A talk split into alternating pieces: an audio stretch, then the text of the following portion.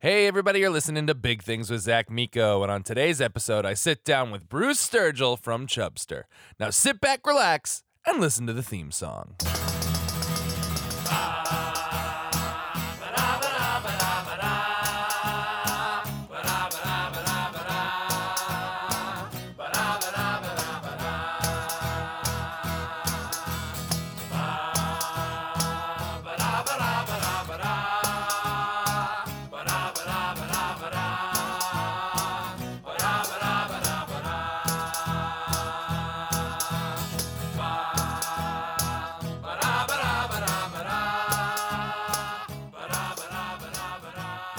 Right, and welcome back to Big Things with Zach Miko. As always, I am your host, Zach Miko. I hope everyone has had a great Easter this weekend. If you celebrate Easter, I hope everyone had a good Passover. If you celebrate Passover, I hope everyone had a good weekend. If you don't celebrate any of those, and if you don't celebrate weekends, you gotta relax. Or you could be like me before I started modeling and you work every weekend, in which case, make that money.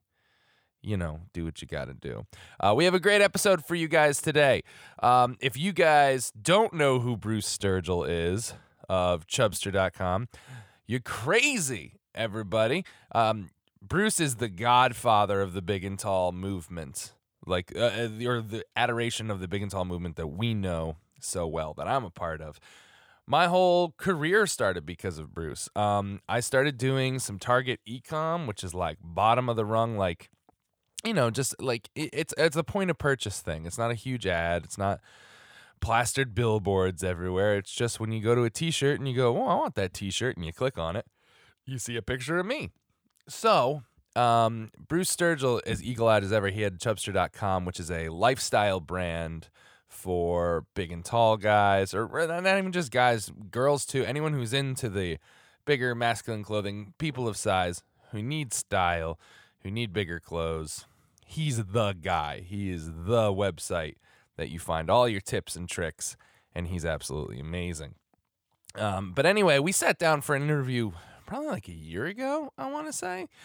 But, you know, he's the best at what he does. So I wanted to bring him back. And we also did a little bit of a crossover because he's releasing a new podcast himself for Chubster. If you guys know who Bruce uh, know about Bruce, he actually already has a podcast with Jody from Bearskin called um, Heavy Conversations, which is very good. Please go subscribe and do all that stuff. But he's starting starting a new one for Chubster as well. And, you know, him and I love to talk. So I was like, well, come back on big things and let's talk about all of the things. Um, we talk about, you know, the generation, the generation, the evolution. That's a better word. The evolution of this big and tall movement that's been going on and how the industry changed so much in the last three years since him and I met.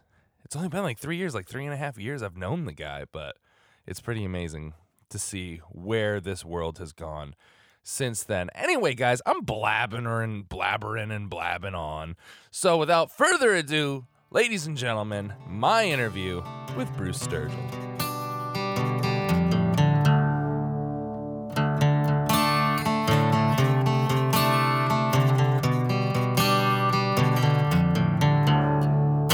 Ladies and gentlemen, I am sitting here with the godfather of the big and tall movement, uh, Mr. Bruce Sturgill from Chubster. Yo, What's happening, buddy? Hey, man.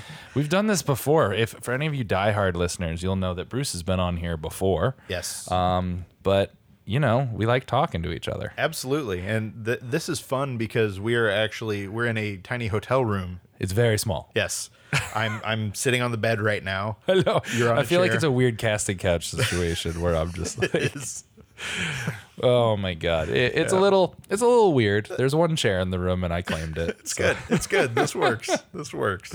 I like it. Oh my god! But this is also going to be the. Is this your inaugural episode? Also, Yes. So so uh, for a long time, I've wanted to do a Chubster podcast. So Yeah. we do we do heavy heavy conversation, which is the podcast that I do with uh, with Jody. Uh, from Bearskin, it's the two of us, you know, just kind of talking about whatever Yeah. comes up. But I wanted to do a podcast that was really more Chubster specific. That was kind of like the audio version of Chubster because um, I like the idea of being able to interview people and talk to them about their experiences. It's And super fun. I, mean, I, I know. I'm, I'm very into doing it. I listen to your show and it's like, yes, this Yeah, is yeah, awesome. yeah. So I want to do that, but I also want to let people tell their stories and do some different things that don't really fit the format of, of heavy conversation. Yeah. So, you know, this is the first one. It felt like it made a lot of sense for us, you know, to be able to talk to you and make this the, the I feel like one. well, so much of our career is intertwined with each other. Right. So just a little, a quick synopsis for those who don't know this story. Um, I owe my career to Bruce because I had my first little random gig. I, I started with Target doing their ecom. Which is not a big thing. People think it is. They're like, "Oh, he's a model." But ecom is it really? Ecom is a step above stock photography. It goes like like in in the in like the modeling hierarchy. It goes like stock photography, ecom, Uh.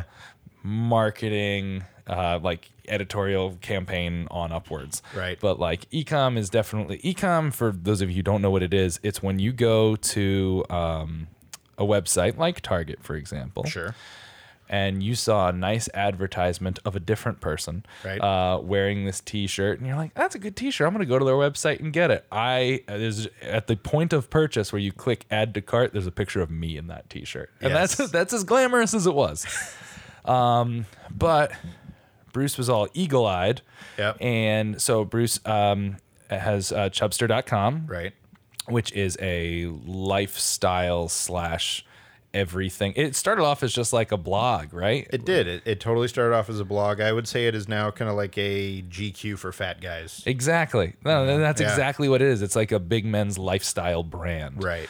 Um, it's grown so much, and, and it's like, but at the time, you know, he was writing. Um, you know, everyone already loved Chubster. It's doing its thing, and then he, being his eagle-eyed self, is like looking through Target, Hmm. and he writes a article one day entitled "Did Target just sneak a plus-size guy into their e-com website?" Yeah. and it has Bruce. You're sitting there explaining like, there's this guy and he's not like the other models, Right. And he's like, you know, he has like a belly and he has like, you know, love handles and he's. And he's there. He, he's on this website, Right. and they are not saying anything about it. And I had a friend post that, and I saw myself on the headline, like you know, in the picture, in the Yeah. thumbnail. And so then I wrote to you. I just went to Chubster and went to the contact thing, and I was like, "Hey, man, I'm that dude you just wrote about.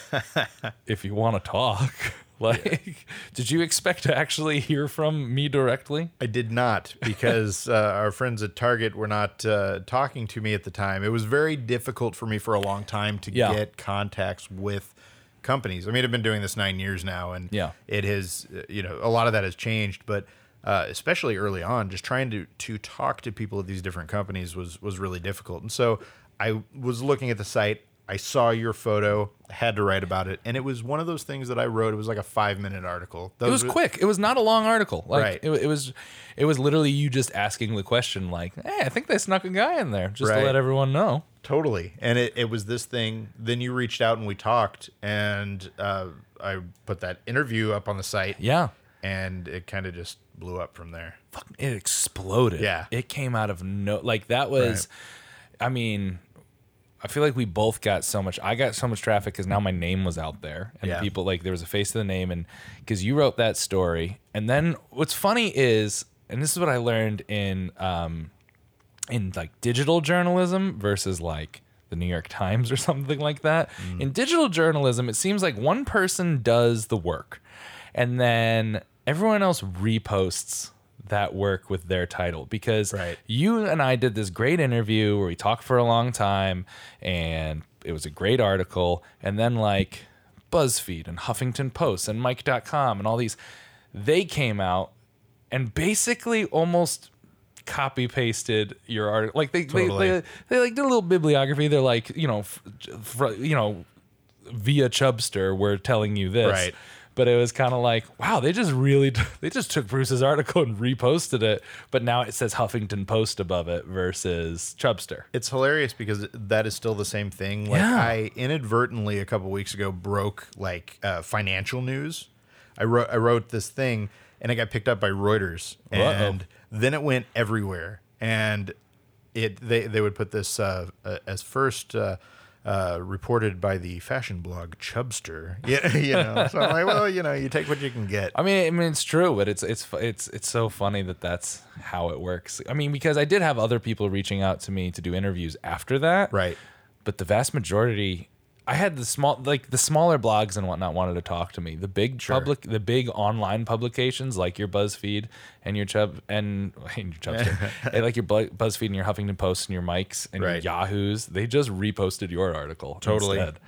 And I'm like, you know what? I'll I'll, I'll take that as a compliment if they want It is a great compliment. Yeah, and just the fact that that they took that and ran with it just it was it was obvious to me that there was something here that was missing. Yeah, you know? because I went from doing that and then I, you know, interviewed with other online companies. And then after that, I did a story in the New York Post and I was Uh. on Good Morning America. And like, it was weird and it was crazy. I really disappointed some paparazzi on Good Morning America Uh. because.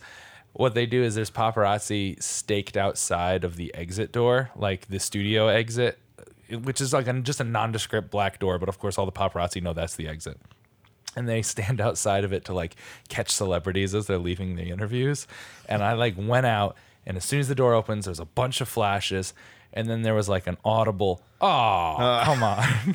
and I was like, "Thanks, guys." Bye. They were like, "Who the fuck is this?" like, uh, lovely, uh, oh, they're like, "We don't know who this guy is." right? Um, but yeah, no, I mean, if you didn't, if we didn't do that article together, I would not have a modeling career because even, even for like months and months after that, Target was still my only client. Like Yeah. I, wa- I didn't like catapult to stardom. It was the, it was the, um, the news that like the the wave of news that came after the Chubster article that started it all. That started that wave. it really legitimized Chubster for that kind of content and that kind of information in Yeah. in a way that it, that it hadn't been before. Where uh, the fact that uh, you know we had that interview and and that that first article went out and then you went on to do everything that you're doing now was one of those things that uh, it definitely stood out. You know, Yeah. and, and it is it's it's still today it's one of those one of the things I'm most proud of. I think it's a big milestone for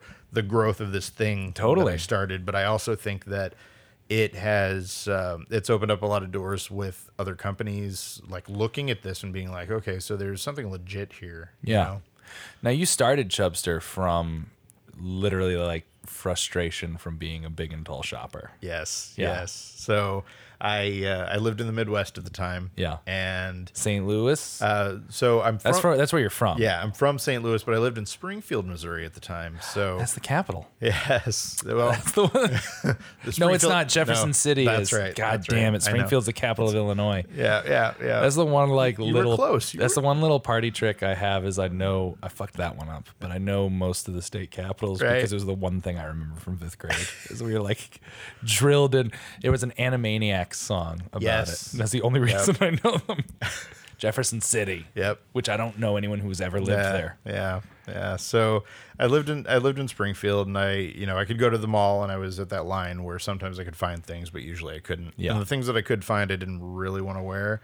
Yeah. I could go to the big and tall stores, and at that point, big and tall was not at all thinking about anybody who was like my age, and I was in my late twenties at that point. It was all like office wear. Totally. It was literally just like khakis and button downs, and that's it. It was Hawaiian shirts, and not the cool kind that we see today, like the one that I'm wearing right Again, now. Again, Hawaiian shirts have made Yes. a huge comeback. I'm wearing. Hawaiian Uh, shorts right now, You and I love them. You are. like Hawaiian shirts have made a huge comeback because they just made them better. They Like, did. They just made them cooler. They did. The prints are awesome, all of that. Yeah. At, at the time, though, that was not the thing. And so I could find that. I could find the track suits, that kind of thing. Yeah. Things that my dad would wear, but that I didn't want to wear. Yeah. So I would leave empty handed. You know, and it was the whole thing where you'd go into a store and they'd see the fat guy come in and they'd be like, oh, I know. you know. So I was frustrated and I started a blog on Tumblr. And the blog on Tumblr got some traction and people, you know, I realized that there was just a community there. Oh And- yeah. and Chubster came out of that about six months later. So in 2011, March of 2011 is when it technically launched, and uh, um, I mean, the mission was really to help uh, men of size find, create, and share their style, and it was really a selfish way for me to kind of figure out where I where I could find clothes that I wanted that I Yeah. wanted to wear, and to to really explore the things I was interested in. But I learned really quickly that there were so many people out there that needed uh, tips and resources and Yeah. all of that, and that there were so many people who wanted masculine clothing that weren't like me. You know, No, totally. and it's grown into this much bigger thing and it's really turning into more of a platform as opposed as opposed to like a site that this guy runs you know No, So- exactly. It's becoming it's it's it's taken over. It's Yeah. doing its thing. um, yeah, no, it, it's it's. I mean, it, my my journey was very similar as far as like we've all, if you're over a certain size, you've walked into stores. There's there's whole stores at the mall that people love that I cannot walk into, and it's like I get mad. I the other day I got really mad. Um, I was with a buddy who is much smaller than me, and he it was just as simple as he wanted to get shoes, and we were we are in Florida actually, and he's like, let's walk into Zara, and I was like, I'm gonna get mad. I don't want to go in here. I'm gonna get mad, and he's like, I'm just buying shoes real quick. Let's go in here, and of course immediately I start looking at sizes because that's what I do anytime I go in. 'Cause I'm Totally. like, you know, now that I'm like in the industry, I'm like, what do they do? Not even fucking close to something I can wear. No. And it's infuriating because Zara's like the cool brand right now. Right. I feel like Zara right now is kind of like what H and M was a couple of, like when I was in high school. When I was in high school, H and M was the coolest thing you could wear. Right, Like, or- right. well, like Yeah, high school, no, college, high school, college age. H and M was the coolest thing you can wear. Now H and M still super cool. Don't get me Mm-hmm. wrong, but now I think like Zara is like the cool wave right, Right. now, and they don't come close, and I get mad. I like growing up big is you going to all of these um, stores in the mall with your friends, knowing you can't buy anything when you get in there. That's why fucking Hot Topic was so popular. For one, they had the nerd stuff and they had the band T-shirts, but also Hot Topic went up in sizes where no one else did. Hot Topic had clothes for fat people, Absolutely. and I like fucking love them for that. right It was the only place I can buy like a three X T-shirt. Like yeah yeah you had no other options yeah, right and it was it's so I actually went into H and M a couple weeks ago, just uh, shop mostly shopping for my kids. But, Yeah. uh, I had to stop by the men's section and look, and it was it was disappointing. You know, They they H and M they, they're they're I don't know they, they haven't I mean I've never worked with them or anything like that. It's always funny. I'd always try not to talk about brands specifically. Yeah. Just because there's Right. always that like one day I might work for them thing. right when they. But now their- I'm starting to get to the point in my career where I'm a little more like, no, I'm going to call you out, and if you want me to come work for you and and and address my grievances, and like, because that's the thing. I uh, I was talking to Jenny Runk, which I actually got like the Facebook notification like one year ago today. So one year ago today, I interviewed Jenny Runk for my podcast. Right. Uh, for those of you who don't know, Jenny Runk's an amazing plus model, and she works for H and M all the time. H and M's really good about women's plus, not men's big and tall. right. Um, but she said something perfect where it's kind of like, because I'd get mad at these brands. So she was working with um, Abercrombie and Fitch, and because they and Abercrombie and Fitch has grown a lot as a company, but when I was in high school and and when I was in college, the CEO specifically said, "I don't want fat people wearing my clothes." Right.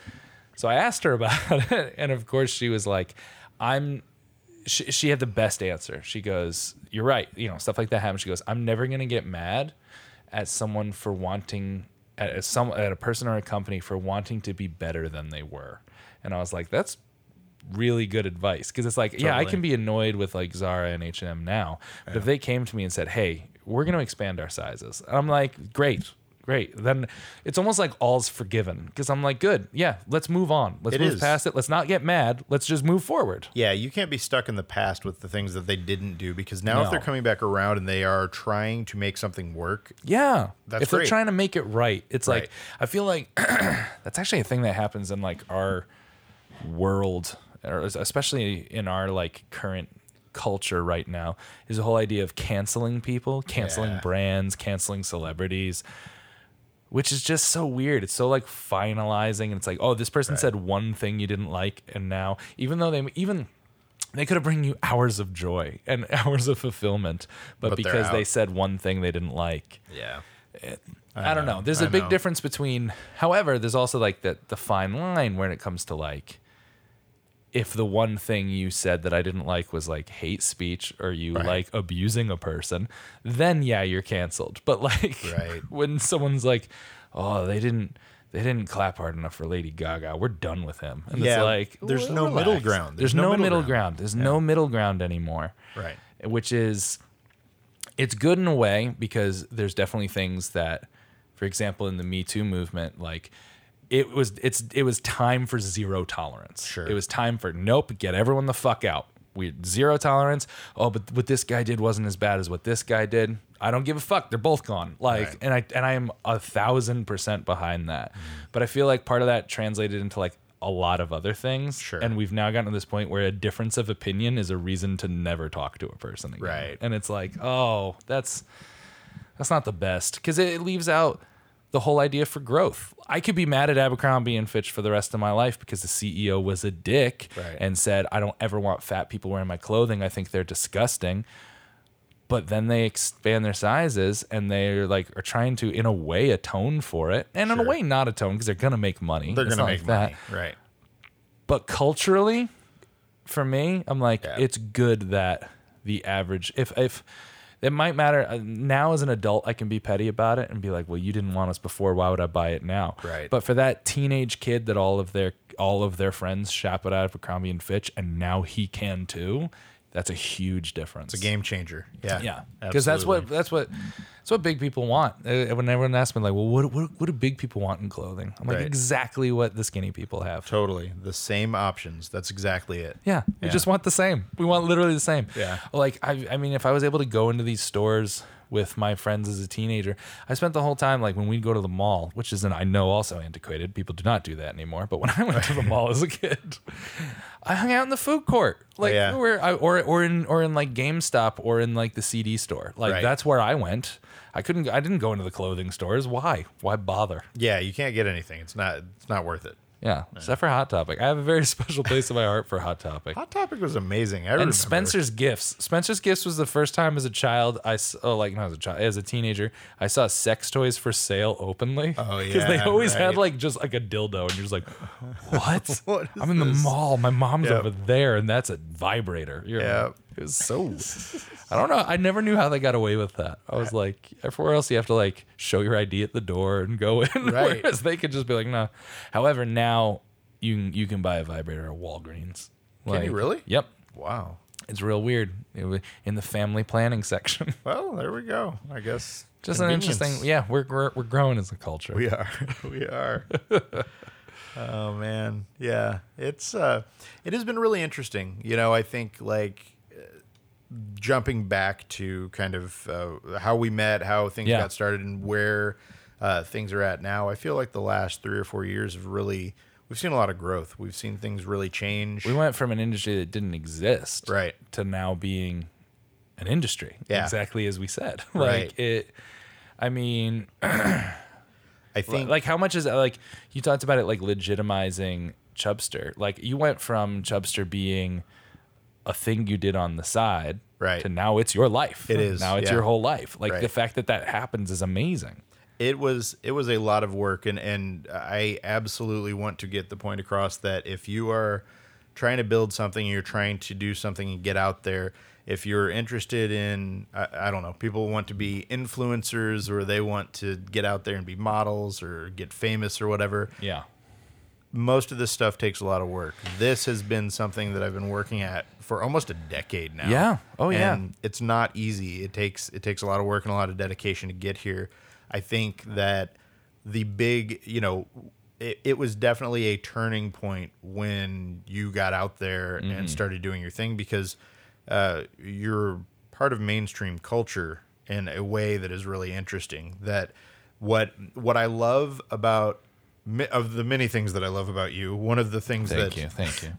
one of the things that really stands out to me is that um, you are the face of this idea. You're the face of an idea that um, people weren't open to at all in the mainstream before. Yeah. I think before uh, you started doing this, that there just wasn't.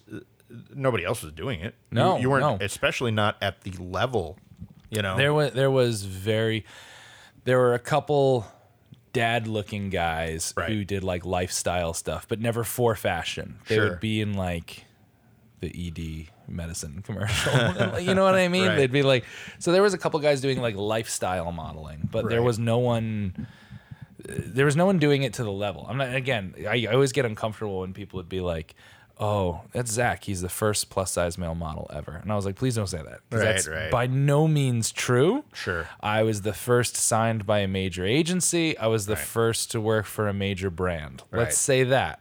Which is which is which is you know which is true, but I'm like, do not don't say I was the first because Right, I'm right. not because there were so many people. Like I got there's there's some people that like I'm friend like we are now friends. We are now on Yeah. good terms that I could tell were like not happy about people saying stuff like Sure. that in the beginning. You know, guys who had been doing it, whether they had a blog or whether they were just putting themselves out there, who had been doing it for like a long time, Right. At a at a more artistic level, Sure. Let's say, and Right. like they were pissed. They were, Yeah. I actually, when I had uh, when it, when some article, I had this weird, almost Twitter feud with um, the fat Jewish on Oh, God. Twitter Wow. because I did not respond or I did not say anything. But Yeah. but you know, some people put out Zach Miko is the first plus size male model, and then the fat Jewish um, responded and like just went on this long thing about how he was the first plus size male model. And for the people who don't know, he's a he's the uh, quintessential influencer, if you will. He does comedy. He does Yeah.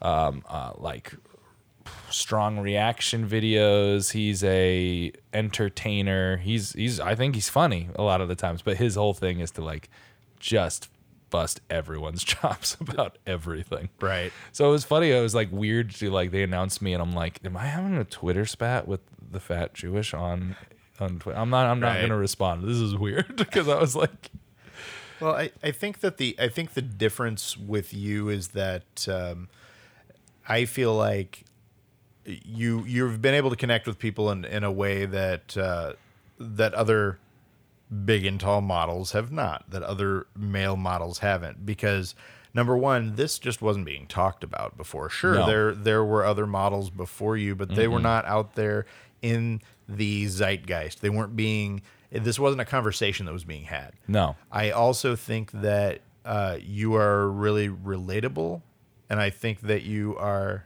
Yeah. Thank you. Thank Yes, you. Yeah, yeah. yeah. I'm like shrugging. I'm like, hmm, yeah. well, thank you, Bruce. More, please. Yeah. No, I, I think that you're. I think you're really relatable, and I think that um, that you seem like you seem like a dude that that you would know. This know, is my no, buddy from no. school. Yeah. I I, I, Yeah. I had had I I'd said that in a conversation with someone once. We were talking about they're like, why do you think it worked? And I said because every person in the world has someone in their life that I remind them of. Right. And it's always a guy they liked. like I don't know. It's because I am even though I'm from New England, I have like that typical like kind of midwestern like lumberjacky Right. kind of like high school football player look even though i did not play football in high school but i have that like look and i'm like everyone knew that guy Yeah. because when you're big and you're growing up and you're a teenager you get two choices um, i can either become a bully essentially and be a big old dick to everybody Right. and be like the stooge for the popular kids like essentially be the muscle for the captain of the football team Right. and get acceptance from that way that's one option or I can go gentle giant syndrome and be nice and be funny The and funny fat people guy. like and be the funny fat guy. Yep. And that's what I chose to do was be the funny fat guy, which is way more enjoyable. You make way less enemies. Everything Totally. is good. And because of that, because like that's the choice big guys get growing up, I think everyone had a gentle giant in their life that they enjoyed. So because of that, like I, I kind of just hit that like old like like bone in their body for them of them being like, Oh yeah, he's like that dude. That guy was that guy was nice. We liked that guy. and there there are so many things where I, I think that there are some people I, I definitely thought it for a long time that when I thought about male models I thought about you know I had this preconceived notion that it was like these snooty upscale people that, that you wouldn't connect with and Absolutely, and you they're, they're, it's, it's not that different. And, Right. uh, some of the straight model, there's a Sure. lot of, and don't get me wrong, there's a ton of straight size men male models that I am friends with, that I love that are Right. great dudes, but you definitely on jobs run into the ones where you're like, oh, this guy knows he's a model. Uh, like, you know what I yeah, mean? He's like right. stuff like that where you're like, oh, he's Yeah. He started this like also a lot of those guys start at like 16 so they Yeah. never have a real job in their life and they don't know what things are like like Oh, for me the smell of like fresh cut grass garbage and stale beer is still too strong in my nose for me to ever get like uppity on a job or anything like that Right. Right. i'm like no no i could go right back to mowing lawns and pouring beer in like two seconds Totally, and th- and there's something valuable valuable about having that and being Yeah. able to like know that you know I, I feel lucky for for me personally with everything I do with Chubstr and Yeah. getting to do you know I'm I'm a 39 year old man who uh, has uh, well three kids two kids you know, yeah two kids third one's the coming up everybody yeah and and I'm uh, I'm able to uh, model I'm doing Yeah. I'm actually doing some modeling now and it's like we're literally meeting at this time because you had a modeling gig earlier today right yeah exactly which is amazing. It is. It's ridiculous, and it's one of those things that with the modeling stuff, I definitely never set out to do it, and even Yeah. even with Chubstr, I never really. It was something that I started on a whim. You know, Yeah. I I didn't put thought into it, and that to see that it has turned into this has just been like it, it's insane to think that this is actually something that you can do. I mean, uh, don't get me wrong, Yeah. it takes a lot of work, but oh, it takes a ton of work, and Yeah. it's I, like I even, I know what I'm doing when it comes to modeling. right, Like at this point, Yeah. it took me years, but now like for the first time in my life, I'm like I'm a good model. I know what I'm doing. Right. I'm good at this. I can do it. But there's like other aspects of modeling that like. Well, not so much modeling itself, but the influencer side of it. Every Yeah. model is expected to be an influencer on, on social media. And for those of you who follow me, know that I'm inconsistent as shit. I still post things fairly often, but like I I just it's it's so much effort and it feels so disingenuous to me ah, that I hate doing it. I like doing the podcast because I'm always genuinely talking to another person. Right. So I'm always like, if you guys want to hear what I have to say, listen to the podcast because I'm being real then. Right. Whereas when I do a 15 minute Insta or your 15 second Instagram story, or even when I'm like, I tried doing, I started this new like morning coffee video things that I do like a couple times a week where it's just like a check in and I'm just like, hey guys, it's the morning. This is what I have going on. Hope everyone has a good day. yeah, I still feel so disingenuous doing it. Even when I have something like, so I kind of even backed off of those. I still do them, but I started off doing them every single day until I got three days in a row where I realized I said nothing. Yeah, I was just like, right. I was like, I'm not, I'm just fluffing this up. That's the thing, and and I feel like with social media, you are encouraged to say something, even if it is nothing. You're you're encouraged to be fluff, Right. and, and it drives me nuts sometimes because it's like I think that's why some influencers get in Twitter spats and Instagram beefs with other people because it. It's something, to, something do. to do. It's Yep. something to do, but you're expected to keep posting. You're expected to do stuff. You're expected to go live. Right. And it's like, what am I going live for? No. I'm not. And I feel like there are days that, and also like I'm very, I think I have like this old school working mentality Mm-hmm. where everyone's like, why don't you post while you're on set? Why don't you do this? I'm like, because I'm working. Like, I don't know. There's part of me that I'm like, I'm just, I want to focus on work. right. I don't want to be like, con- I feel like I get constantly divided trying to stay connected to social media at all times. If I, so I've kind of like, I'm enjoying my social media more now because I've, I think I just hit a point where I'm like, I'm no longer going to worry about my follower count. I'm no longer worry about that. I'm just going to exist. Right. And I will post when I think things are cool Yeah. or when I think a photo is nice or something like that. But that's it. Like, Yeah, I, I like that. I like that. I think it makes a lot of sense. And I, uh, for for me, I feel like like today when I did the photo shoot today, I was posting photos from behind the scenes stuff and all that. And it was and on one hand it's fun, but on the other hand, I I don't. For me personally, I don't like the idea of being like, look at this great thing that I get to do. You know, it's it's also as a i think it also comes down to being a bigger person where Yeah. we're expected to be reserved at all times Totally. because if we aren't reserved it freaks people out because we're big and they think we're dangerous so Right, it's like right. i think it comes into like you know i spent most of my life trying to be less seen Sure. rather than so because of that it's like an internalized humbleness of of that being like, oh, I don't want to post. I feel like I'm bragging, and you're just like, it feels weird. I don't want to be bragging. I'm gonna- Right. like someone's gonna call me out for it. They're like, "Oh, great, Zach, you're doing this thing." I'm like, Yeah, no, right. I just, I don't know. Like, it's, Yeah. it's, it's weird. But those are like, you know, the little insecurities that we've drilled into ourselves that without a doubt. we'll never go. I mean, I'm better at recognizing them now. Yeah. And like calling them out in myself. But left unchecked, they still show up every single time. Absolutely. I just have the tools now to recognize that that's what's happening.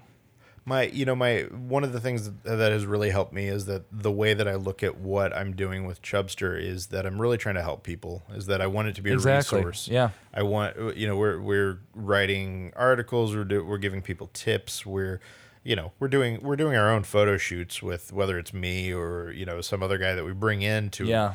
you know wear the clothing that we're talking about with you know that we're writing about or to use a product or whatever we're doing these things that hopefully help people i mean even our video series those kind of things that we're doing are specifically made to give the reader or the viewer things that will help them in their lives so Yeah. I think that is for me that's the bigger goal. Like I love being able to do like today this is awesome. I never I never thought that I would be modeling. I Yeah. absolutely never, you know. Same. Yeah. And and the fact that uh, you know, I've been able to do this is awesome, but what is even more awesome about the whole thing is that I believe that doing some of that stuff helps push everything forward. And I look at what you do and I think the fact that you're doing this at the scale that you're doing it has Mm. opened the door for tons of other people to be able to get in and start doing it. Thanks. I mean, I hope so. That's the whole plan. Yeah. I mean, we went from me being the only person Right. that now IMG has like six guys now. Right. Uh, Wilhelmina has like eight guys, and those are the two biggest modeling agencies in the world, and they both have plus men's boards. Oh, you know, we call it Brawn, they call it Titans. Everyone comes up with a weird name for Right. it. They don't know what to call it, but it means bigger guys. Um, but even other ones like Bridge and State and like Yeah. people Yeah, are yeah. all these agencies are having bigger guys on there because we proved the concept. It was a new thing. I remember when I got signed to IMG, someone wrote an article that IMG was kind of annoyed with about a year out, and they're like, they launched Zach Miko a year ago, but now what? Where's the other Ah. guys? Right. And I remember like my manager was like hurt because he was just like, "What do you mean now what?" We just invented a category that didn't exist and got Zach paid, and he was able to go full time doing it. And now we're making these other connections, and now these brands that have never done big and tall are expanding into big and tall. What do you mean? What is their whole thing was like? Oh well, they haven't signed another guy yet, and he goes because we want to make sure that one dude will make money first. Like let's like let's not. We don't want to get you know uproot because it uproots your whole life to switch. You're switching careers. You're switching everything. Right. What you're doing, and and it's like we, you know, we want to check with people before we uproot their whole lives, and it's like. You got to make sure it's going to work. Yeah, yeah. like we're Yeah. just gonna fuck one. If we're gonna fuck up, we're gonna fuck up this one guy's life, and then we'll figure it out. Luckily, they did not fuck it up. They've made it way better, which I'm happy about. Things are changing so much. When I started doing this, uh, nobody would give me the time of day. I would reach Yeah. out to major retailers. Nobody would talk to me. Nothing. You know. Oh, you're gonna open that beer. I'm gonna do the same here. Wow. Yes. That was a good sound. I held the mic up to it. So Uh, this is a little homage to um, Bruce's other podcast, Heavy Conversations. Him and Jody have a beer Yes. every single time, and since he's um, you know in New York from Portland. Um, he's in Brooklyn, which has a lot of great breweries, Yes. and uh, Brooklyn breweries. Actually, I can see it from this window. There it is. Br- and and so a lot of great breweries. But I live in Queens, and Queens and Brooklyn have a very friendly rivalry. So this is from LIC Beer Project. It, it uh, in Queens, New York, and it is their automatic work untitled for Imperial IPA, which means it has a lot of alcohol. This is this is going to go on on the uh, the heavy conversation beer list just because as as, a- it should, Yeah. as it should. yeah So Amazing. It's one of my favorite parts of your guys' thing is that you always, they everyone is like, oh, by the way, what are we drinking? Yes. You're always drinking something crazy because you guys have so many local breweries out in uh, in Oregon. right yeah and we are we are working on uh, we want to do a weird beer uh, episode where we just drink. There there are some insane beers. I want to take you. Oh, like, then, Yeah. then what we got to do? So in my hometown, Stratford, Connecticut, mm. there's a brewery called Two Roads Brewing Company, and they are incredible. And they've quickly become one of the top microbrews in the Northeast, and they're amazing. And they're so amazing, and they're so because they always had ingenious things, but they always wanted to go a little too far sometimes, like like a little wild with their beers. So what they did is they opened a second brewery, Whoa. and now they have Two Roads Area Two, uh, which is only experimental like sours and barrel aged and weird beers and, and it's so you gotta come there one time it's the coolest Absolutely. stuff like they have the weirdest stuff but it's and that's why it's fun to go there because they're like yeah if you want uh you know the ipas and the pilsners and the stouts and whatnot go Right. next door if you want to come here you can get some weird shit That's what I'm talking about. Crazy beer. That's that's what I like.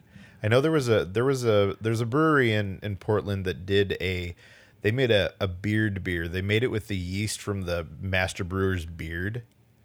that's revolting Well, but I, I tried it. I tried it, and it was it was a very light beer. It wasn't i really. have do i have yeast in my beard yes, apparently we have yeast all over how ourselves. am i gonna get it try not to think try not to think too much about it because it's that's horrifying.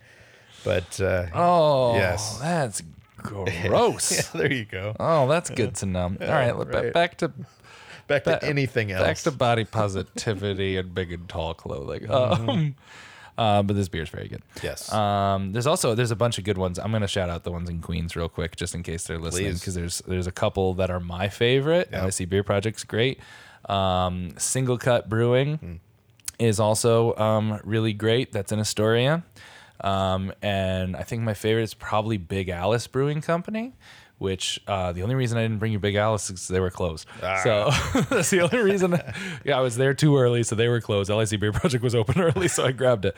And they're my they're probably my favorite one in there. So I'm gonna the next time you hang out, I'll give you more Queens beers. Brooklyn has great beers, but I like Queens beers better. Next time I'm here, I I, I, have enjoyed Brooklyn. This is my my second time here in Mm-hmm.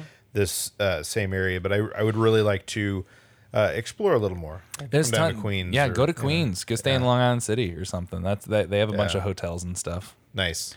Astoria has like one. Astoria is not a big hotel thing.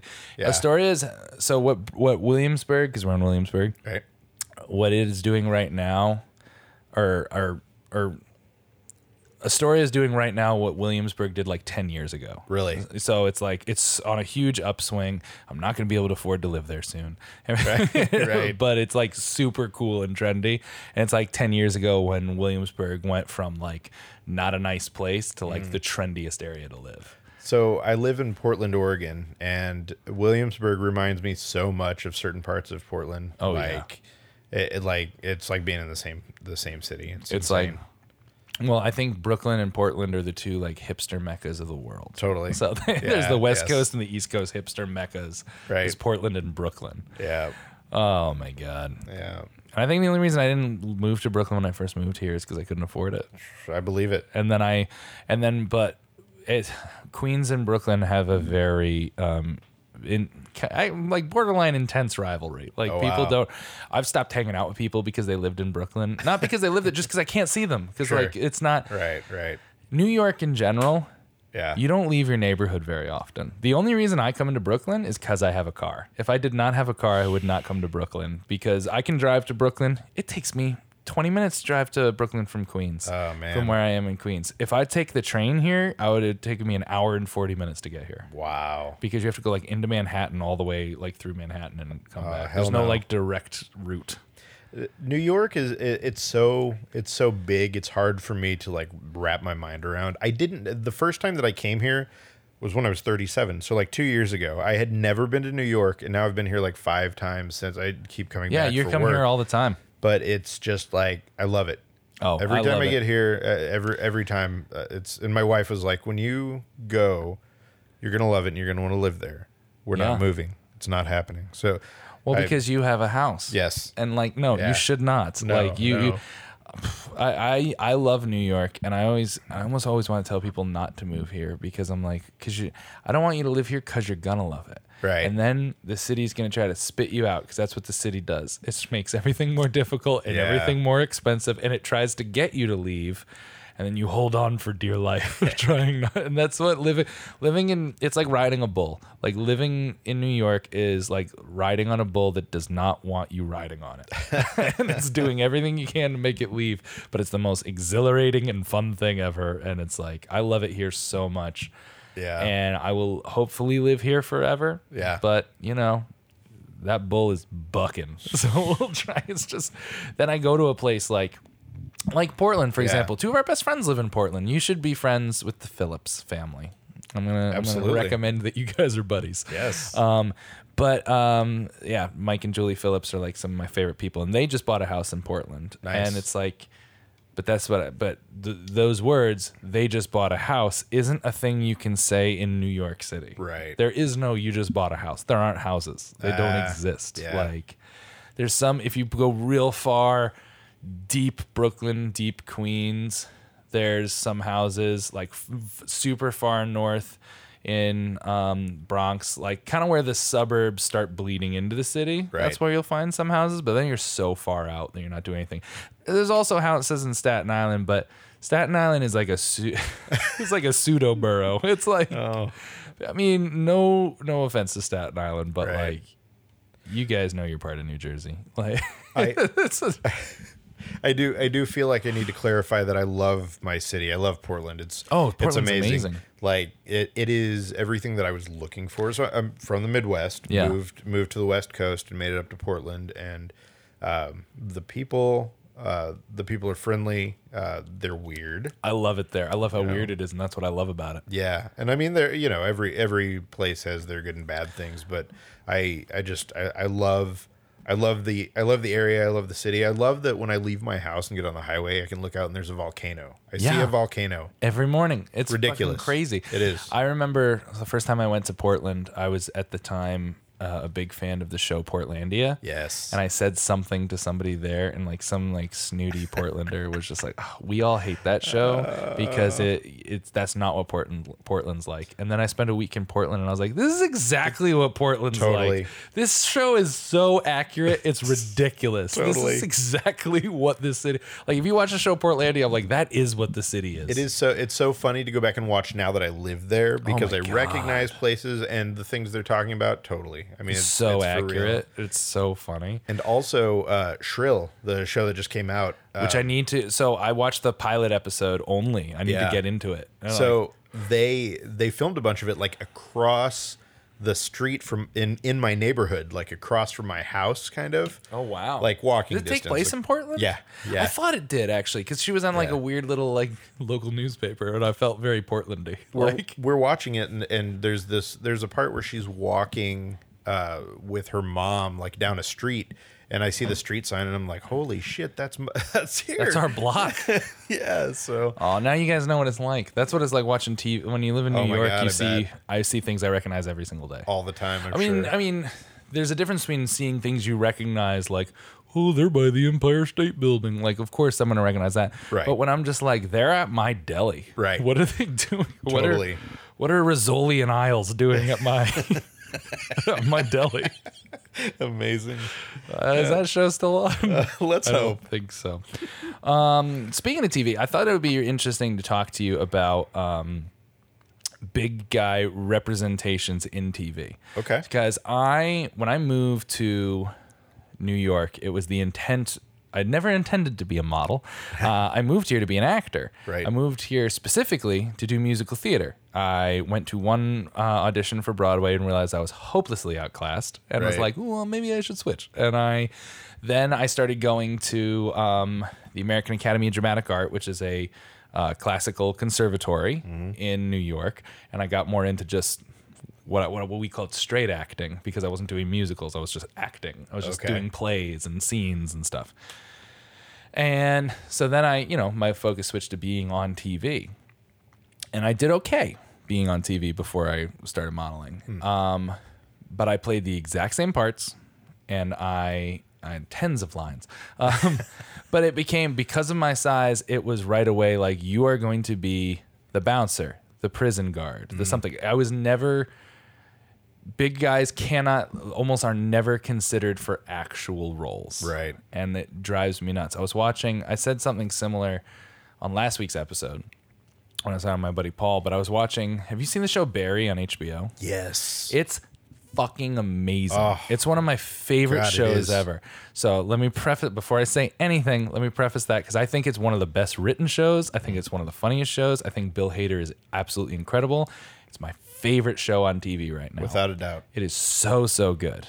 But so we're watching it, and me and my wife are loving it, and we're laughing, and we're enjoying it, and we're both like had a thought at the same time, and we thought it was the same thought, and it was not.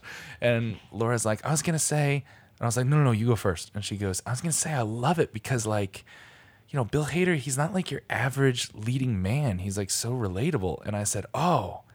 I was about to say the exact opposite. And I was like, she's like, what? And I was like, I mean, he's not the typically handsome guy, but he's still a handsome guy Mm. in good shape, 5'11, 6 foot, wearing a, with a 30 inch waist. Right. Doing the, th- like, he's still, I'm like, he is. Like, you're kind of, Yeah. he's immensely talented and he's immensely, but he is. I said, babe, I could never in a million years, even if I wrote it, Bill Hader wrote the show. Yeah. Even if I wrote this show, mm-hmm. no production company in the world would put me in that role. And if I did put me in that role, there'd have to be a hundred jokes about why I'm big and fat. Totally. Like, like it would become a show. I feel like when big guys are on it, it becomes a show about them being big. There has it has to be mentioned in some way, shape, or form totally. and it drives me insane because I was like, I love Bill Hader, and I think he's amazing, and I guess he's non-traditional, but he's non-traditional the way Jack Nicholson was non-traditional. Right, right. Yes, he had a more char- he has a more charactery face, but he's still a handsome guy, Right. That is in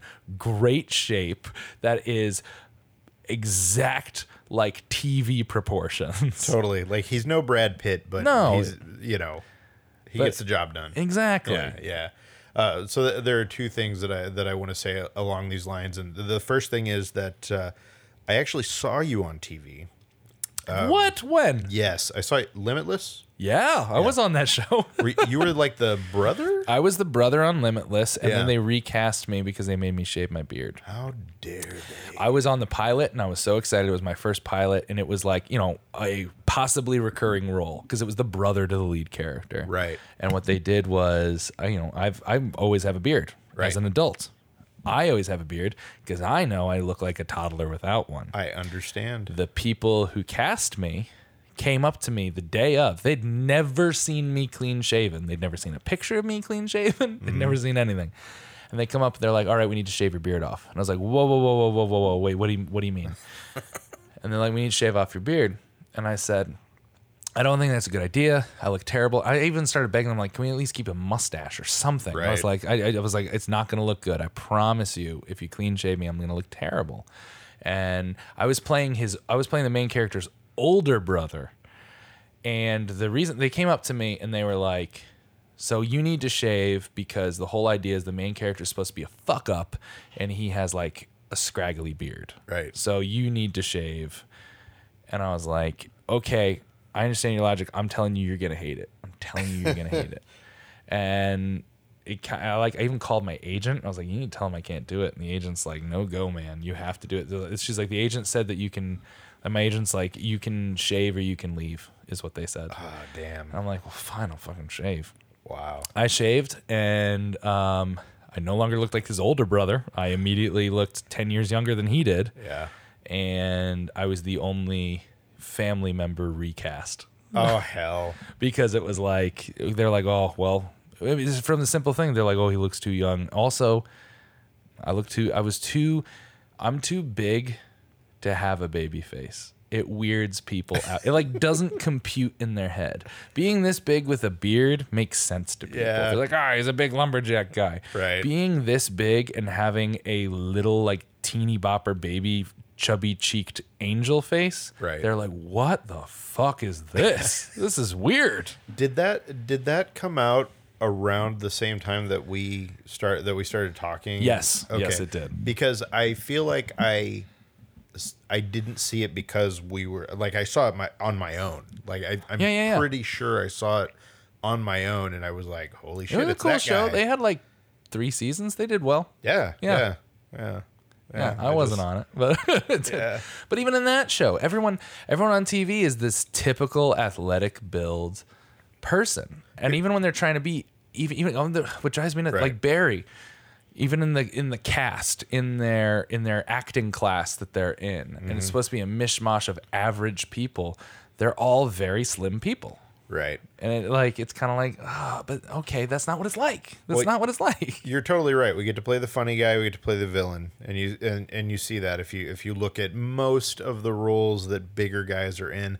But I do think that we are going to see that change because you look at Yeah. something like Shrill, where Shrill's not, killing it. not only was was Shrill good because like you could identify with like for me watching the show, I, I could identify with being like, you know, you're you're trying to date somebody who who doesn't quite want to claim you or they want you to she has to sneak out the back door and climb over a fence to get away. Yes, and I dated someone like that where I was like, I was like the I was like the, I don't know, like the guilty pleasure, like the Right. embarrassment where they didn't want to know like that I was Totally. in the picture because it was embarrassing to them. Yeah. Like, or you you know she she doesn't feel like she's worthy yeah, of anything. And you see these things in this show, and that really stands out. But then she also comes around, and they they actually had a they had like a, a sex scene where Yeah. she was in her underwear and nothing else, and you see, you see rolls, and they went with it, and it wasn't Yeah. like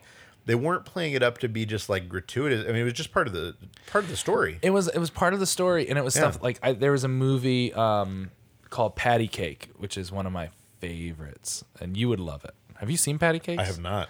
Oh, dude. So Danielle Macdonald, who's this amazing plus actress, she was just in. Did you see Dumplin on Netflix? Yes. Shit, it's that girl. Oh, the girl okay. who plays Dumplin has another movie that a couple of years earlier called Patti Cakes. Okay. Where she is a big white girl from New Jersey trying to be a rapper. Yes. So fucking good. I've seen the trailer for it. Yeah. It's one of my favorite movies. It like it, it hit my top ten favorite movie list, having seen it one time. I oh, was Oh, man. obsessed with it. And what's great about it, and what it was the first time it struck me, is she has a sex scene. Not even a sex scene. There's a love. She has a love scene, a romantic sex love scene, with a character in it, and it wasn't a joke. It wasn't a thing. It wasn't like, oh, where do I go? And oh, I hope we don't break the bed. It was like they just had an actual love scene. It was the first time I saw a plus person in a legit romance scene. which is mind blowing to see that when you don't see it at all and there's no representation. But I see things like that. I see Shrill, and there's a show that we just watched on on Netflix. I think it's called Special, and Okay. it is uh, it's uh, this the, the guy who wrote it uh, has cerebral palsy, and he is Yes. yeah, I know what you're talking about. and we watched it and, it- and and it's the episodes are 15 minutes long and so at first i was kind of like is this a web series that netflix got but as it went on it it was great it was Yeah. really good and they just did such a great job of being real and and putting a main character in a role that was really uh, something that they're not allowed to do. Yeah. And I think I I 100% agree with you that right now if if we are seeing people being portrayed uh, you know, bigger people or whatever being portrayed on TV, it is specifically talking about the thing that they are. So Shrill Yeah. is talking about somebody being bigger and, Yes. and reclaiming themselves. Yeah. But I absolutely believe that this is this is a stepping stone like you doing what you do is a stepping stone. No, that I totally agree. And one thing that I've noticed, and it was, it was kind of a thing that came to me when I was acting, because again, I didn't decide to start modeling. It was it fell into my lap, Right. and I was very lucky, and I grabbed hold of it with both hands and went all in with it. Yeah. But it wasn't a thing I was pursuing. It just sort of happened. It was my like acting agent who set up the audition for my first print gig for Target. Like. Right. But what I was starting to do at the time um, was I realized the way non traditional people get their stuff actually seen and out there is by making it themselves. Same Aidy Bryant's is she's the executive producer. That's her show on Right. Shrill. Sure. Like even um again, it's a bad example, but even things like It's Always Sunny in Philadelphia. Now, those are all thin people, but Right. they were still non-traditional in a way, and it's because they Yeah. created it. They were people that would not get booked Right. normally, but they created it in a way, and it's like. So that was kind of like the path I was going. Like I started writing and I started doing stuff, and I was like, wow, the only way into this as a bigger person, as a non-traditional looking person, is to create your own material, which is a great way in. But I still long for the days where like it's not going to be that, where, where a person just casts you. Totally. Like, We're gonna get there. I really I want to see I want to see the fat Indiana Jones is what I want to see. Yes. I mean, you know you what know. was great? It was a great, great thing of that. So, um, uh, Maria Bamford, Mm-hmm. she's a comedian who's amazing. She's one of my favorite comedians, and she um, had a show on Netflix called uh, Lady Dynamite. Weird as shit. Great weird show. Yeah. Touched a lot about mental illness and talk, but it's a fucking neurotic and great show. It's amazing. But her love interest was a big guy, and it's never mentioned once in the thing. She- It just is her love interest. And I was like, and I don't even think she meant to do it, but I was just like, this is great to me. That was like, we are never going to talk. Like, it's just never being mentioned that that he's a bigger guy. He just is the love interest. They just met That's and now they're amazing. together. And I was like, it's such a simple thing, but it meant so much to me right. that that was the case. And I was like, fuck, Yeah. yes, that's great. we are headed in the right direction. I think in, in culture, we're really seeing things heading toward that. And to your point of creating your own thing, uh, like with Shrill, I mean, Yeah. you know, Lindy West wrote this book and it was based on her book and it Yeah, turned yeah. into this bigger thing. And it's amazing that something like that could happen.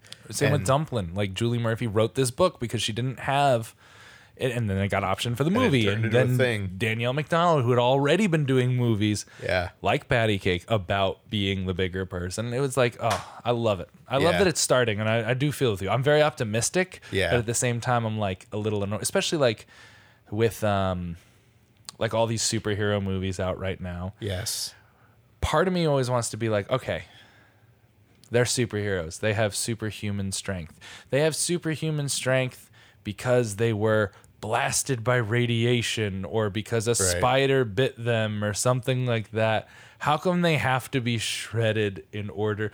Like their physical muscle shreddedness doesn't have anything to do with how they got the power. So why the fuck do they all have to be jacked? So I am uh, I'm a super comic book book nerd and have been forever. So uh, uh, one of the one of the things the w- one complaint that I think I have about Marvel movies is that uh, in Thor his buddies are the Warriors Three. It's these you know these other dudes that Yeah. you know they they show up they get they got killed in Ragnarok so whatever. But one of the guys was supposed to be a fat guy uh, and he was not. Um, I am uh, attempting to bring up this thing on my phone here so I can uh, so I can tell you more about it. But uh, But he was supposed to be a bigger person. well, in, in the in the comics and everything, he was a much bigger dude. He's Yeah. just this big round guy, and they didn't do that. They ended up going with a guy who was like ripped. He was. Uh, I don't even remember. He was in Rome. If you ever watch that on HBO, but you No, know, but they, yeah. they do the same with um with with a lot of the stuff. With um uh what's his name? What's the guy? Um uh uh Professor X's brother, the the Juggernaut. The Juggernaut they made much slimmer and much more like a muscular dude Totally. than like the big fucking ball that he was. And like okay, Vincent D'Onofrio played Kingpin. Right. Vincent D'Onofrio was a big guy. Yeah. But like he's he's he's not a huge dude. Like dude in the middle here, uh, Volstagg from the the Warriors Three. It's that that guy uh, was in the comics was like a big round fat dude that Yeah. was just awesome, beer swilling Viking, you know. But they they didn't go that route. I Well, they don't because it's, and and I I understand that these things are businesses. Sure. So it happens a lot, and we get the same arguments in fashion. We get the arguments that, um, well, there's no, you know, our market tested data says people respond to this. Right. And I'm like, yeah, but you haven't market tested the other data. Mm-hmm. You just haven't tried. They're like, well, it says big. Like for example, I was told one time, like we don't do big and tall because our market data shows that big guys don't buy clothes. To which I responded and said, You don't make clothes for big guys. How do you know they don't buy them So, if course- you never give them the option to purchase it in the first place? Right. How do you know that a bigger person on screen won't do better when you've never done it? Totally. You have no idea. Right. They're like, oh well, this is what this is what our uh, market testing says, and I'm like, well, your market testing is already being graded on a curve, so Right. you you people are afraid of change. They are. everything, especially like in TV, everything's still very formulaic, and it's like this is a formula that someone came up with 70 years ago, and it worked, so we're gonna keep it for 70 years. Mm. And then what happens is people like Shrill and like Mm-hmm. even shows like It's Always Sunny and stuff like that come around, or even shows like The Office, like come around and they break the molds. Right.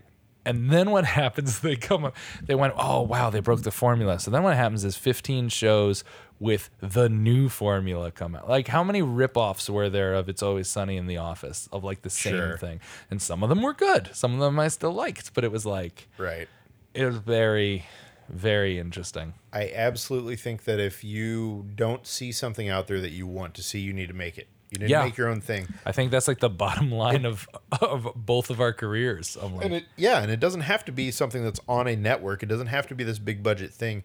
Make your thing. If you have a passion for a thing, make it. Even if it starts out as a small Yeah. kind of thing, uh, uh, you you grow it. You see what happens, and this both started as a small thing for you and me. Totally. I was not living off of my target money. Sure. I was having Right. an extra like couple hundred bucks a month and I was excited that like I didn't have to order from the kids menu at a restaurant. Like Right. that was my that was that, that was the bonus I got. It wasn't like I was but you know, it started off small, but then it grew into this big thing because we like me with modeling and you with Chubstr just just went full at it. And just you kept keep going. at it, And, and you, you just have to it. keep it's a grind. You cannot stop. You cannot let up. Right, right, and yeah, it's there are so many great things that have come out of out of Chubstr for me, but it is still it is still a grind. I mean, it, it's it's not it's not like It's work. People Yeah. don't think it's work. Right. It's still a It is lot all of work. Work. Yeah.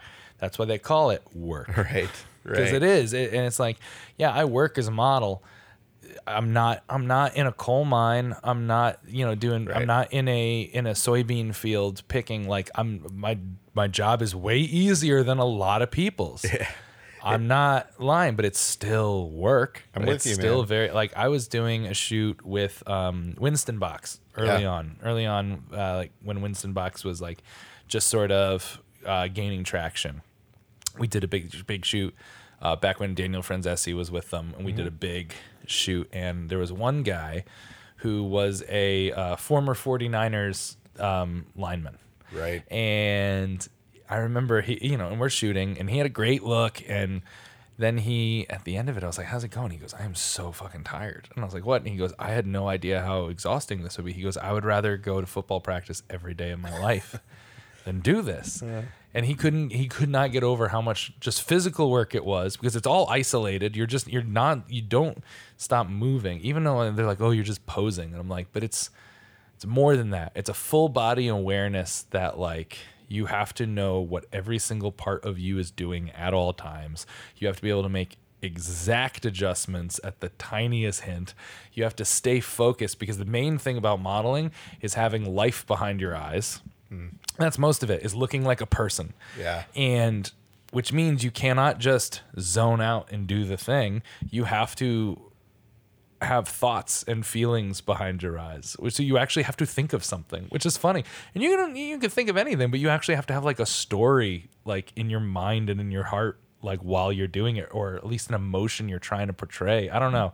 It's a very it might not be as physically exhausting. It definitely is physically exhausting mm-hmm. because you're you're on your feet for, you know, 8 to 12 hours. So you're it's Right. physically exhausting. You never stop moving um, but it's more mentally exhausting than anything else. It. You have to be so focused at all times. knowing how to pose is a thing. It is like there's an art to it, and that Oh. and it's something that I like today doing the thing today. I'm still not comfortable. I'm not at that point where I'm like, you know, when I when I look at like I'll look at the things that you're doing or that other guys are doing, and you can kind of see where You learn specific moves. Like you learn what works for you. right. I do. I like roll through the same stuff. Yeah. Like wh- when, because you know when it always when a shoot starts, they're usually like, let's just start, let's just get at it. Like they don't really give you any direction. They're like, let's just go. And for a long time, I was like, I have no fucking idea what that means, and I just like stand there. Right. Now I'm like, all right. They're like, let's just go. I'm like, cool. Let's roll through the Zach Miko greatest hits Yes. of poses, and then we can go from there. So so I I, I want to give my secrets here as far as my poses. As you because should. I've got I've I've only got a few, and uh, basically the way that it is working at this point is. Uh, I start out laughing because Laughing's I- great. I find that if I think too much about the fact that I'm doing this, it, it kind of you know it's just Yeah. insane. You know, so you Oh, it's funny. It's Yeah. ridiculous. Totally, it is. It's ridiculous. So, so a lot of what I'm doing, I'm laughing. It's uh, kind of shifting from one, you know, weight on one leg to another, kind of Yep. moving around, hands in the pockets. Hands in the pockets, hands out of pockets. Yeah. Find out which kind of hands in the pockets they like. There's three ways to put your hand in your pocket. Yeah, people don't know that shit. Ooh. There's the uh, there's a full hand going all the way in. Right. And then there is hand with the thumb out. Yes. Which is either something brands love or hate. Mm. Every brand has their own pocket routine. Or with jeans or something like that, you'll do just the thumb. You'll just hook a thumb in the pocket. Those are the those are your three pockets. I was in I was in chinos and I had my I did have I tried thumb out mm-hmm. today. oh, and they're like, "What are you doing?" yeah, they're no no no. Yeah, well, it's interesting. You- It's, it actually depends on the pants. With chinos, you have to put with any like chinos or khakis or dress pants, you have to put in full hand. Otherwise, you look ridiculous. Here's my other problem is that I have T Rex arms. So Yeah? trying to get my hands into my pockets, I really have to I have to be thoughtful and I have to like it, I have to lean forward. So I kind of bend my body a little bit like I'm ah, something's Yeah. been funny or like I'm you know, I don't know, like I'm thinking about something or I'm you know, Yeah. I, looking down at my shoes or something. yeah, yeah, yeah. There's a very specific my arms are too short for this to work. Here's how we make it work. Oh my god. And, and you start to learn these things and it's just but well, yes, yeah, you become comfortable with what your body can do. There have been poses where they're like, "Can you do this?" And I'm like, "No, yeah. I can't do that." I had one person. Um, I did a shoot for Cosmo, and they really, really badly. The photographer wanted me to go up on the toes of my feet and like throw my arms back like Michael Jackson. To which I said, "No." I tried it like twice, and Oh, she's like, "It's not going to work." And I'm like, "I don't know what makes you think it would work." Right, for real. I weigh f- at least three times Michael Jackson's weight. Right. And like way less scandals. Like, right, right. but, but no, but it's like I was like I don't. That's another. That, that's that is a thing that I realized when I started modeling. It was, um, there are things that as a bigger there are poses that as a bigger person I cannot do. Yeah. Or there are poses that as a bigger person look ridiculous. That look real cute when 140 pound Jimmy does it. Yeah. But when you know 300 pound Zach does it, it does not look very good. Are there like are there specific things you stay away from? Um, there are things that I know.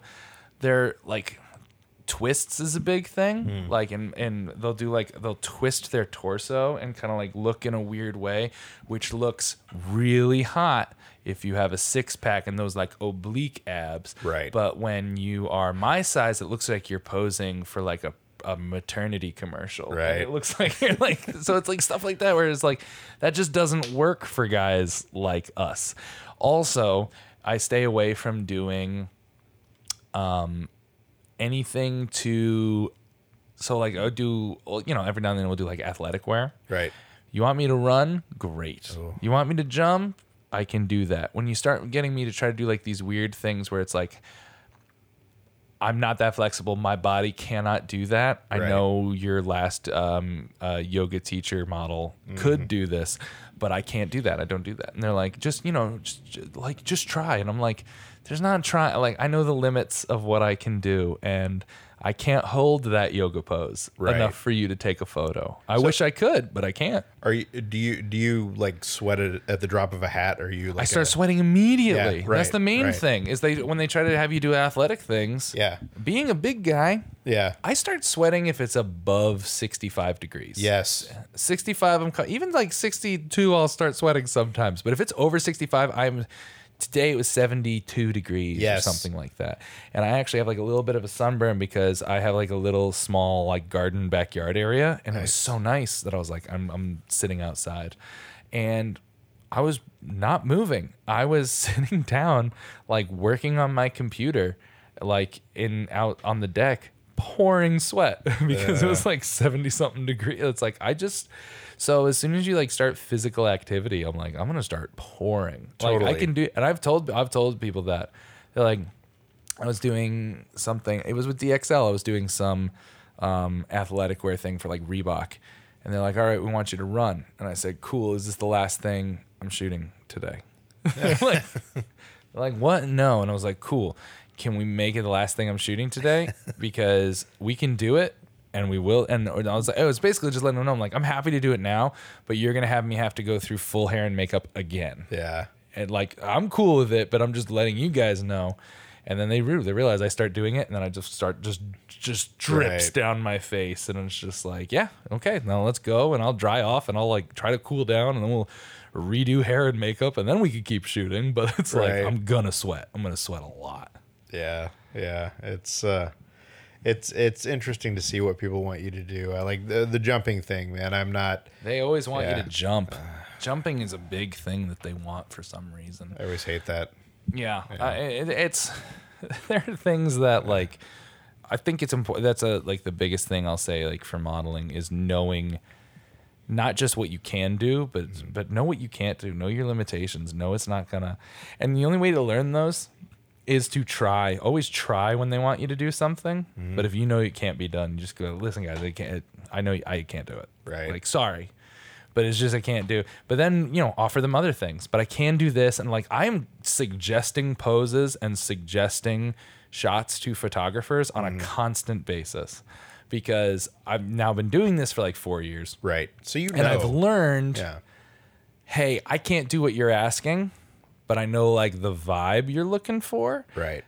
Let's try this. I think this will get you kind of the same place. One of the things that I found, and I'm curious if this is something you came across, is that uh, there are there are poses or certain looks or certain things that you can do that uh, seem insane. Like you would Oh, never yeah. do them in real life because you yeah. would look like a crazy person. But when you do them and you're being photographed, it looks it looks amazing. It works out. Oh yeah. And so uh, to me, that was one of the things is it's like, yes, definitely know your limitations, know what works, think about those things, but also be open to what they're doing because it's all about trust. It, it's you need to trust. Like the trust, uh, as far as limitation goes, was you know trust yourself to know what you can and can't do, but also trust when they when there's something that you might be uncomfortable with and unsure of. Trust that the crew around you knows what they're doing, also, Right. And trust that if it's not working, they'll tell you it's not working. They'll go, "All right, we tried it. Let's move on. Like, let's go."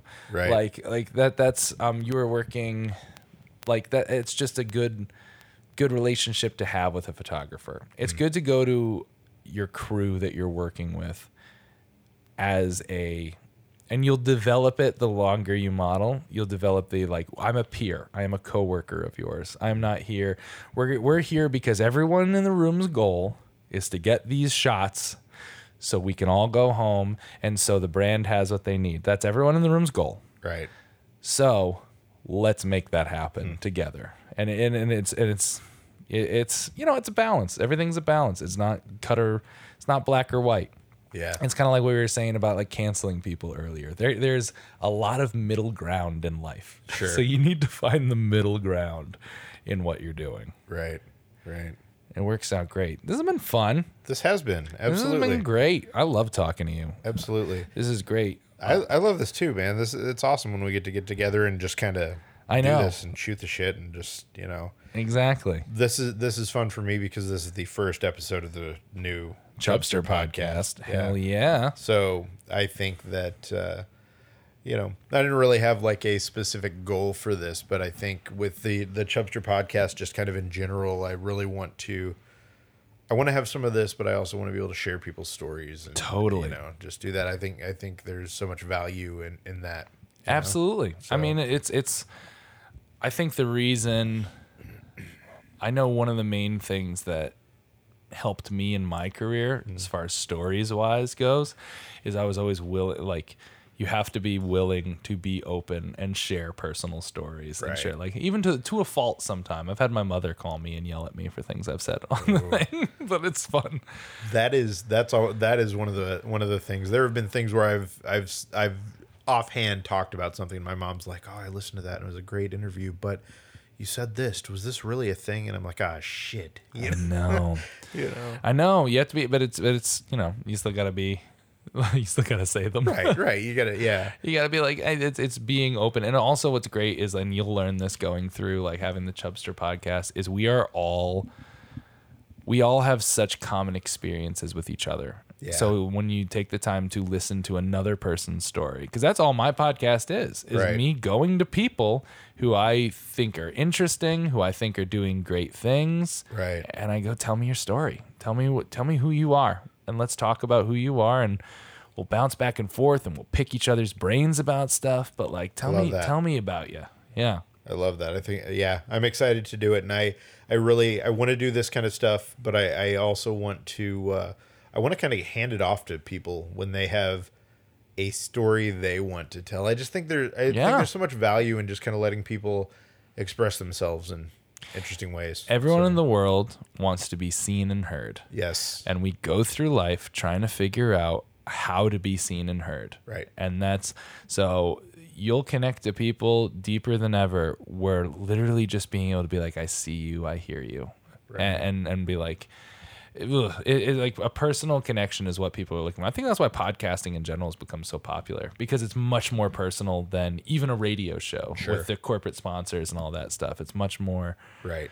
straightforward and sometimes like painfully straightforward. I had um there's a show I love called Your Mom's House with um Tom Segura and Christina P. Oh yeah, And um they're I mean they've been around they've had a podcast for 10 years. It's huge. But they were always very true to themselves. And who themselves is I mean they're both comedians and they're both crude and hilarious and they talk about the dirtiest shit ever are they married? Is They are that- married. Yeah, yeah, yeah. and talk about the dirtiest shit ever. And it's hilarious to me.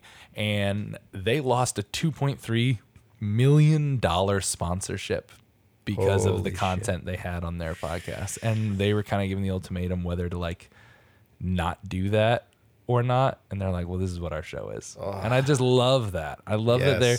They just knew who they w- they know who they are, and they gave it like McDonald's was giving them two point three million dollars, and, then- and then they took it all back. And was like, Wow. Holy but crap. they were like, no, this is what this is what we do. This is we want to be seen and heard. And they they have guests on who talk about crazy ass shit. But they're like, this is no, this is what we're doing. Sorry, Amazing. it's important to know who you are, It is, but it's gonna take you forever to figure it out. So You got to take your time. You got to take your time. But before we end, should we should we announce the the thing? I think we should. Yeah. I think we should. So. Do you want to announce it or do I want to announce it? I don't know. It's your thing. Yeah, yeah. You should all right. announce it. So so so you know one of the one of the things with Chubstr that has uh, that's really important to me is that we are able to share different people's experiences and have different voices uh, represented there. And you know I've been doing it for a long time, but I think it's really important to have that. And uh, you and I have talked, and uh, you're going to start doing an advice column. I am. I am on. I'm the new uh, one of the new writers for Chubstr.com. Yes. yes. We're gonna be doing a weekly advice column. Um, we don't know what that it's called yet. I was thinking big questions just because. Right, right. I just keeping with my big theme. I go with, but but we'll we'll come up with a better name. Um, but we're gonna be doing a weekly advice column, uh, where questions are gonna be submitted anonymously Mm. Because I want you guys to be as open and honest as humanly possible. Right. And you're going to ask me about all things in life, what it's like to go through life as a big person. Uh, mostly it'll be about you. Again, being seen and being heard. This is about you. Right. The advice column is you writing into me with a thought, a question, an issue, and you're going to be anonymous, so you don't have to freak out or anything like that. And you will, if you want advice on dating, if you want advice on going through life being big, if you want advice on, just dealing with your family, if you want advice on clothes, if you want advice on everything. So, Right. because we already have on Chubstr Answerland, which is a great um, advice show for what to wear, what brands to go for, where to buy this, and we're going to be a little more personal with this advice column. So j- we want to talk about anything I can do to help alleviate your life or answer questions because we all we all need we all need some help sometimes. This is good because it's deeper. I Yeah. think you're looking for the deeper questions with this one, and I and I think it is. It's something that um, we aren't always allowed to ask those things. We aren't allowed to talk about those things. And that's why we're hoping it- the anonymity of it helps. Right. Because even if you want to be talking about some like sexual issues you have or whatnot, and, and that's a question that's very scary to ask in person, but I'll anonymously give you. And uh, one of the things I'm going to do is I'm also going to be real and open with you guys. If any of this relates to my actual life, then Yeah. I'll share my common experiences with it. I'm willing to be open. Well, let's. but but it's it's yeah because it, yeah whether it's sexual or whatever or right. or about your own thoughts and insecurities or depression or things you don't want to talk about or things you might be afraid to talk about Right. with our new column we want to ad- invite you to ask those questions and try to help them out as Yeah. best we can so so by the time this comes out, we will have something up that will show you where you can ask your questions, and yeah uh, probably we'll, we'll probably have a name for it. yeah yeah yeah we'll have a name we'll, we'll i might even ask people for names oh Yeah. we're, i'm leaning big questions but we'll like see I like big questions. I like that. It's that's good. Yeah. That's good. Yeah. Yeah, I like I like double meanings and things. Yeah. That's like my favorite thing. So yeah, but but yeah, we're very excited. So if you guys have any questions, I mean, I'll be talking about it uh, in perpetuity on uh, on big things. I'll be telling you exactly where to go to ask questions. You're gonna head over to Chubstr. Uh, Nice. we're gonna set up um, the way for you to submit your questions anonymously, and and I hope you guys read it weekly. Yeah. Well, I don't. We don't know. We don't. We haven't decided what day it goes up. We haven't decided the name. Right. We just are letting you know that this column is happening, and I'm excited, and Bruce is excited. This is how most things work on Chubstr. There's an idea, and Yeah. we'll figure out the details later. Yeah, exactly. But it's coming out, and it you know, in the next couple of weeks, you'll you guys will start, guys will start seeing it. And Yes. I cannot wait. This is a blast. Absolutely. What a great man. first Chubstr podcast episode. I love it. I love it. Awesome. All right, cool. Well, well, you it's your show. Take us out. All right. Well, uh, we definitely have to do this again because Absolutely. this is phenomenal. Um, we normally end our heavy conversation podcast just telling people to uh, follow, listen, and tell your friends, all that kind of stuff. I'm just going to say uh, thanks for checking in on this first one. If you're listening through the Chubstr podcast, and uh, to you, I'm going to say thanks for having me back because Of course. this is awesome. I think anytime we get to just kind of sit and shoot the shit and talk about this stuff, it's it's amazing. So, Cool. I know it's so much fun. So listen to us on both of our, oh, both the Chubstr podcast and here on Big Things. Yes. They'll probably come out like a couple weeks apart. So if you miss it once, you can go see the other. It's gonna be great. Absolutely. All right, Bruce. right. Cool. We'll see everyone later. Bye. Bye.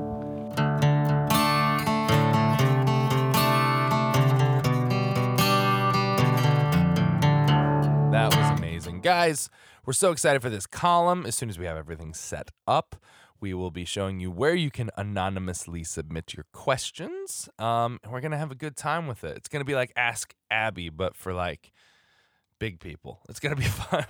um, anyway, um, please me- remember to follow everyone on the social medias. Follow Chubster, C H U B S T R, no E, just the R. C H U B S T R. Follow Chubstr. Follow me at Zach Miko, Z A C H M I K O. Guys, I'm really excited for all the things that the future has to come, and I hope you guys feel that too. It's a very much like a spring energy thing, like a let's get back to it. The snow is melted and the birds are chirping. Let's go do our thing. So, everyone go have a good time. And remember, until next week, please go out into the world and do big things.